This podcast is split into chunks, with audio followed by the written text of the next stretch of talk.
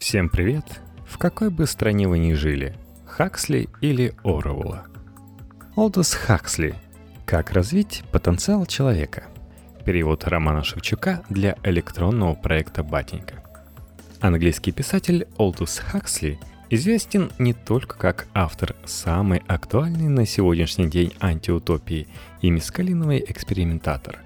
Интеллектуал и гуманист, он был обеспокоен тем, что человечество может потерять человеческий облик, и пытался понять, что угрожает нам на пути к обретению пика своих способностей.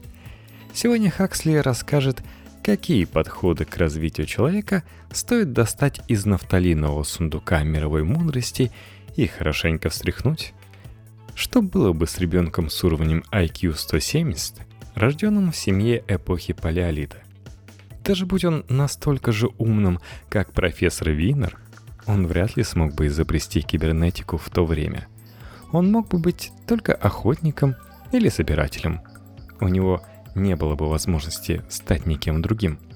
Любопытный факт заключается в том, что, по словам биологов, в физиологическом и анатомическом плане мы мало чем отличаемся от людей, живших несколько десятков тысяч лет назад.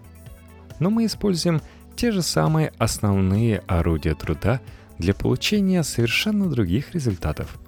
Дело в том, что за эти несколько десятков тысяч лет – мы актуализировали огромное количество возможностей, которые раньше оставались скрытыми. Мне кажется, что этот факт дает нам причины для сдержанного оптимизма относительного будущего.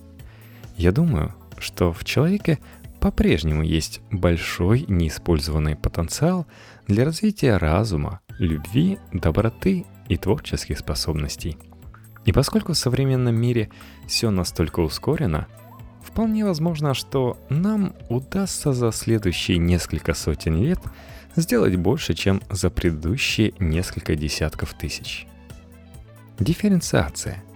Различия между людьми настолько же важны, насколько и сходство. Каждый человек уникален, и среди людей встречается больше разнообразия, чем среди представителей любого другого вида – Каждый человек имеет право развиваться в соответствии с собственным складом ума и темпераментом, чтобы найти свое место в мире.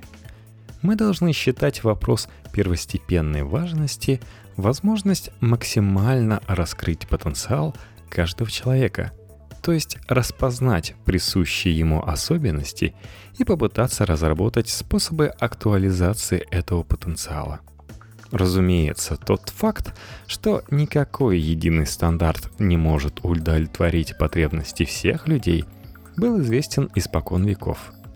С христианской традиции принято выделять два подхода. Путь учителя и путь Марии, то есть путь действия и путь созерцания.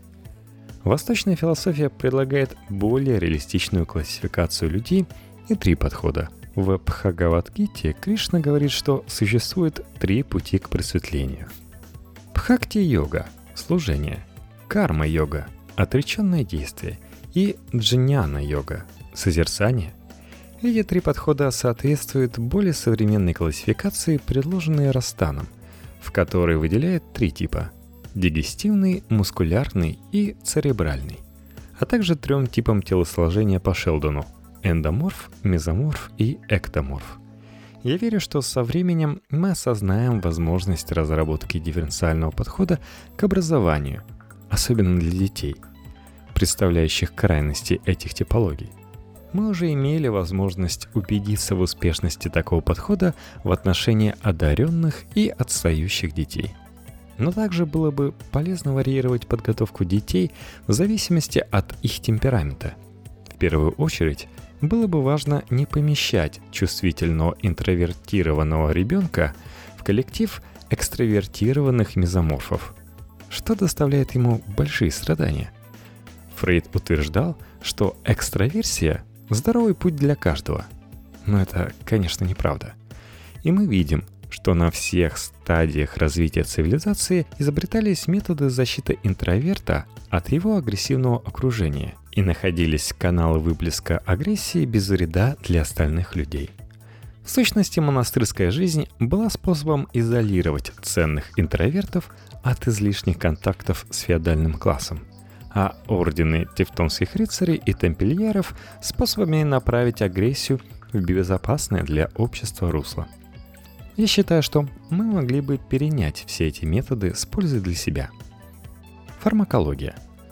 Ученый утверждает – что можно увеличить объем внимания, усилить концентрацию и сократить потребность во сне без какого-либо вреда для здоровья человека. Учитывая скорость, с которой развивается сегодня фармакология, я не удивлюсь, если что-то подобное станет возможным в ближайшем будущем. Однако есть и другой способ повысить умственные способности – изобретение препарата, вызывающего эйфорию – Известно, что с психологической точки зрения самое благоприятное состояние для достижения результата – это кризис. В кризисный момент люди способны на самые невероятные вещи. Однако сама суть кризиса заключается в том, что он продолжается очень короткое время. Если он длится слишком долго, напряжение становится чрезмерным, и люди не выдерживают. Но есть и второе благоприятное состояние – это счастье – Приподнятое состояние духа нередко понижает порог сознания, открывая доступ к творческим силам, и таким образом позволяет человеку быть более успешным. Кроме того, безопасный препарат, вызывающий эйфорию, может также сделать людей более нравственными. Бертран Рассел не раз отмечал, что счастливые люди, как правило, более добрые и благодетельные, чем несчастные. Поэтому не исключено, что достижения фармакологии могут непрямым образом способствовать актуализации желаемых возможностей. Образование. Разумеется, злободневная проблема – это влияние специализации и способы противодействия ему. Очевидно, что невозможно повернуть время спять и избежать специализации образования. Поэтому вопрос заключается в том, как нивелировать ее воздействие и избежать ее нежелательных последствий. В качестве решения этой проблемы до сих пор предполагалось изучение гуманитарных наук. И без сомнения, гуманитарные науки должны изучаться. Но если мы рассмотрим проблему более детально, то обнаружим, что изучение всех гуманитарных наук – это изучение языка и символов. Человек – существо, живущее в различных мирах. И два из них – это мир непосредственного опыта и мир символов – Обе эти сферы точных и гуманитарных наук принадлежат миру символов. Таким образом, специализация в одной системе символов компенсируется специализацией в другой системе символов. Становится очевидно, что такой подход неудовлетворителен, и нам необходимо смягчить влияние всей специализации в символах непосредственной невербальной подготовкой ума и тела – Любопытно, что в средневековом учебном плане все гуманитарные науки, за исключением астрономии и музыки, были вербальными. И даже музыка воспринималась как наука, а не как удовольствие. Астрономия также была абстрактной и полной нравственных соображений. Таким образом, практически вся средневековая программа обучения была посвящена обучению на уровне символов. И мы унаследовали эту систему – Конечно, мы сделали определенные шаги вперед, но, на мой взгляд, недостаточно. Здесь я бы хотел процитировать Спинозу, который говорил, «Имеющий тело, способное к весьма многим действиям, имеет душу, наибольшая часть которой вечна». Чем больше я думаю над этой фразой, тем более глубокой она мне кажется.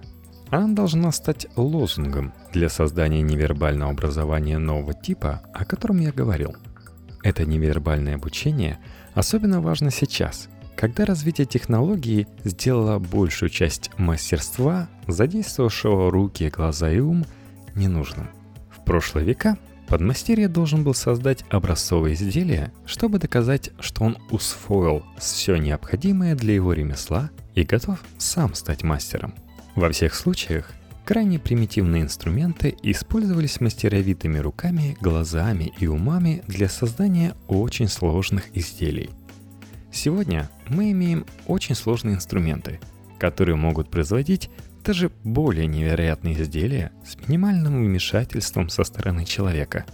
а иногда вовсе без его вмешательства, если машина полностью автоматизирована и защищена от неправильного использования.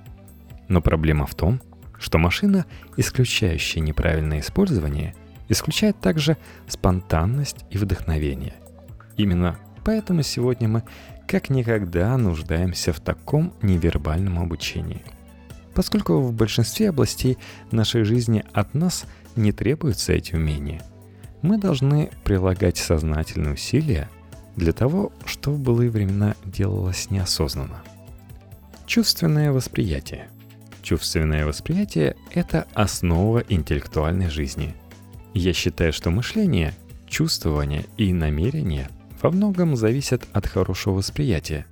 Но мы делаем крайне мало, чтобы развить его. Кое-что происходит в отношении музыки, но зрительным каналом, который используется больше других, мы пренебрегаем. Осознанность. Я считаю осознанность одной из абсолютных ценностей в жизни человека.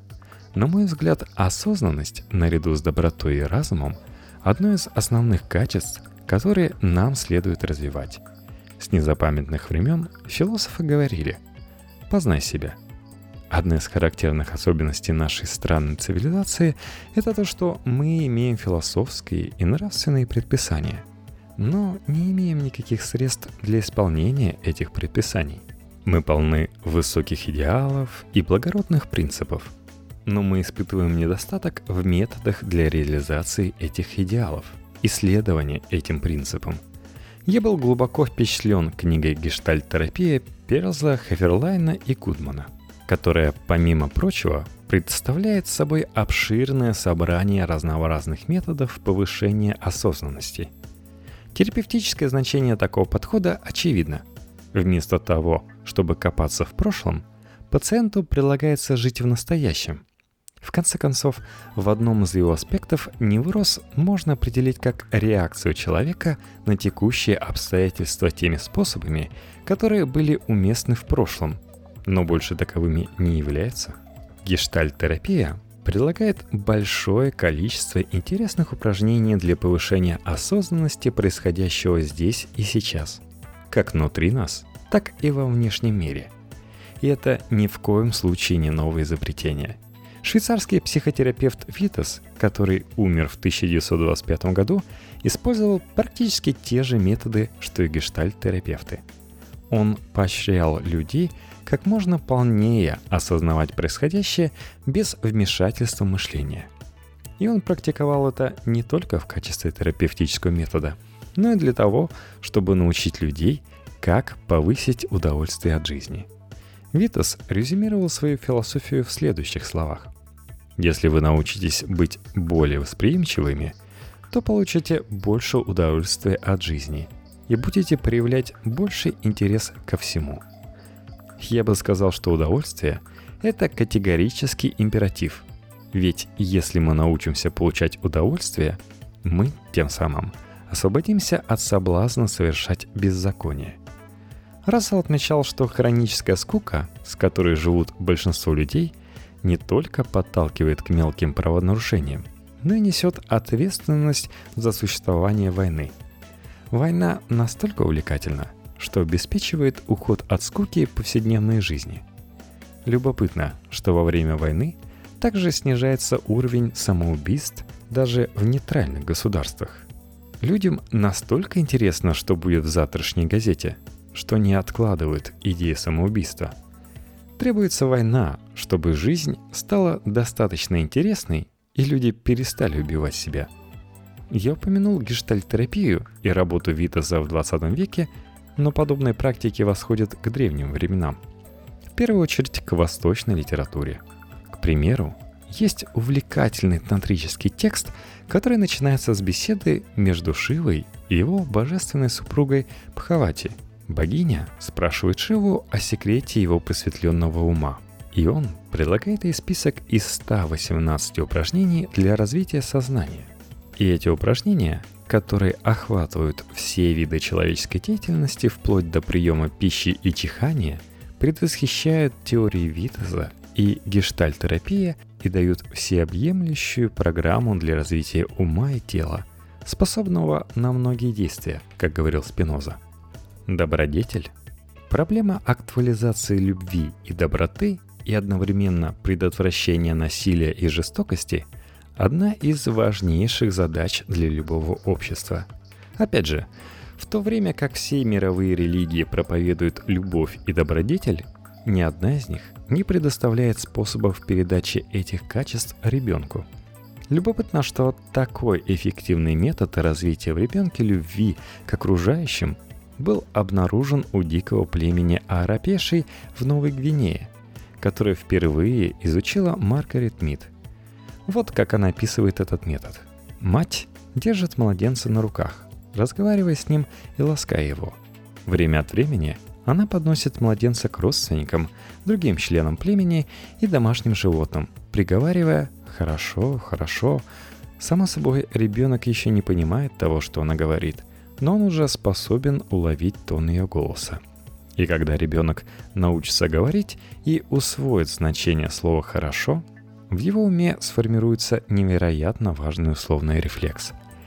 Помимо этого, мы должны решить проблему агрессии – склонности к насилию и жестокости, которая также очень сильна. Еще с незапамятных времен люди поняли, что бесполезно заниматься увещеваниями, но необходимо выработать пути безобидного выхода из этих склонностей.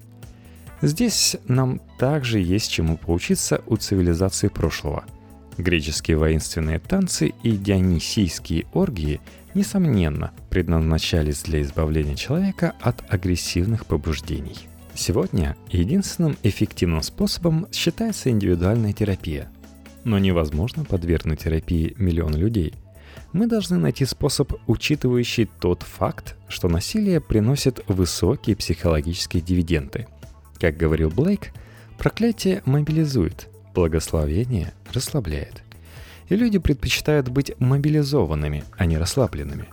Сегодня мы понимаем, что это происходит благодаря выделению адреналина, и в мире существует много адреналиновых наркоманов. Поэтому мы должны найти способ устранить эту тягу к адреналину. В прошлом человек жил в опасном мире, где он должен был спасаться от диких животных и других дикарей, и он получал свою дозу адреналина таким способом. Но сегодня – когда большинство людей ведут сидячий образ жизни, эта ситуация представляет настоящую проблему. Уильям Джеймс когда-то написал эссе под названием «Моральный эквивалент войны», где изложил свои мысли относительно того, чем людям можно заменить войну. Однако его предложений недостаточно.